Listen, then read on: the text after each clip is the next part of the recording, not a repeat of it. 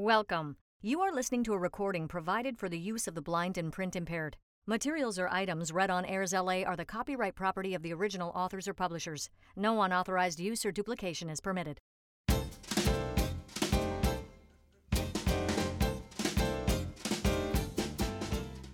There's something new on Airs L A every day. Hi, I'm Patty Matson, and you're listening to Style and Substance. Today's article is from Reader's Digest's July-August twenty twenty-three edition on page ninety-seven, entitled Health, Game On. Research offers new hope for beating pesky joint pain by Patricia Pearson. This is part one of a two-part series. You might be in yoga class when you first feel it. When did Downward Dog get so hard on the wrists? Or it could be your weekly tennis game that you notice your knees screaming at you whenever you pivot. Chances are it's arthritis, which isn't just an old people problem. It usually kicks in between the ages of forty and sixty.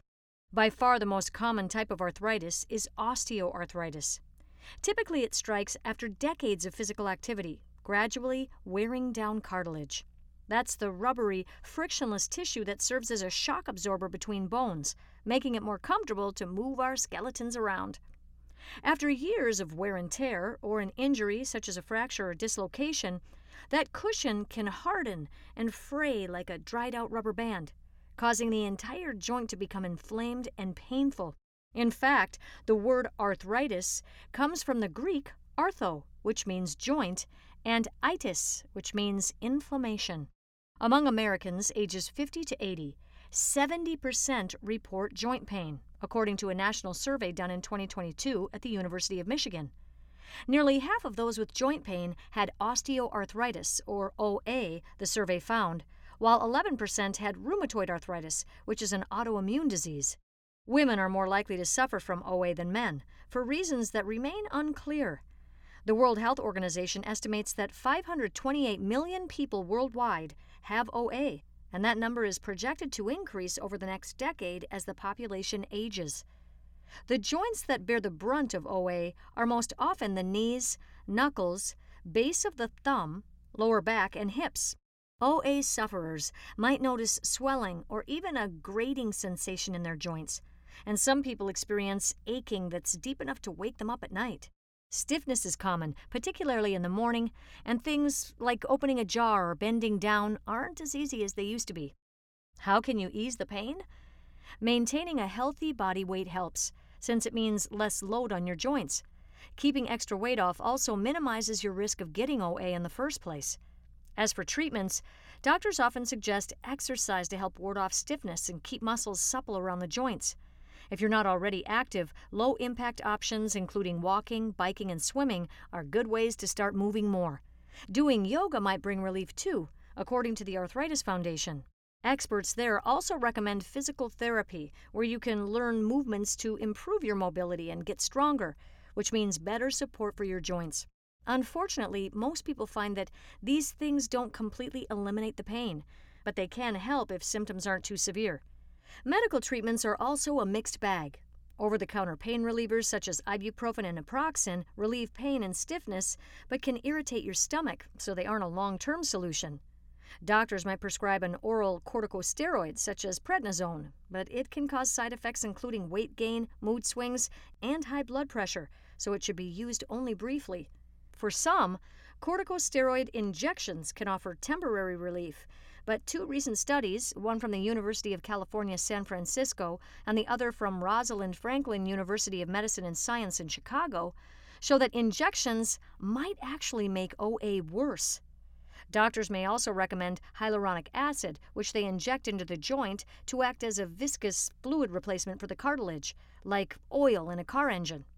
While the injection may temporarily relieve pain and even slow down progression of the disease, according to a landmark study published in the British Medical Journal last year, most patients find it doesn't help in the long term. Another injectable treatment with mixed success is platelet-rich plasma, P R P, in which your own blood is removed, enriched with platelets, and then re-injected. Some athletes, notably Tiger Woods, have tried it for sports injuries such as torn tendons, but according to the American Journal of Sports Medicine, more research is needed to find out how to make P R P work better. So far, the only truly effective treatment is a complete joint replacement. Millions of people end up opting for surgery to replace knees, hips, even knuckles. But the catch is that the new joints last only fifteen to twenty years, so many doctors typically don't recommend surgery for anyone under the age of sixty. Ben Bebenroth, a chef and former Marine based in Cleveland, Ohio, finally found relief after he had a knee replacement surgery. His O A started back when he was fifteen after he injured his left knee in a snowboarding accident. For a long time, he self-medicated with booze and over-the-counter painkillers so he could keep up with his busy lifestyle. "I dealt with my pain that way for twenty-five years, says Bebenroth, now forty-five. Aside from exercising and keeping his weight in check, he tried hyaluronic acid injections and steroid injections and had three arthroscopic or keyhole surgeries, which are sometimes recommended after injury. Nothing worked. Finally, at the unusually young age of forty, he underwent a total knee replacement. He says he knows it's inevitable that he'll develop some degree of arthritis in his right knee. That's what happens if one joint takes the brunt of wear and tear when the injured one is favored. But in the meantime, the surgery has allowed him to return to the hiking and snowboarding he loves.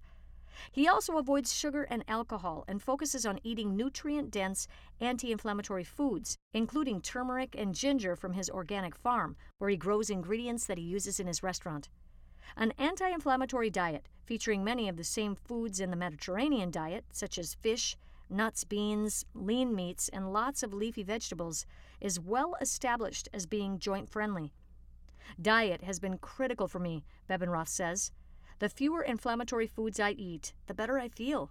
He adds that medication, stretching, and movement have also helped. New studies seek new solutions. Part two next week. Well, that wraps up Style and Substance for today, Tuesday, August first, twenty twenty-three. If you'd like to learn more about Airs L A, follow us on Facebook at w w w dot facebook dot com slash airs l a and be sure to click that like button. This podcast is solely for the use of the blind and print impaired. Any unauthorized use is prohibited. Have a great week.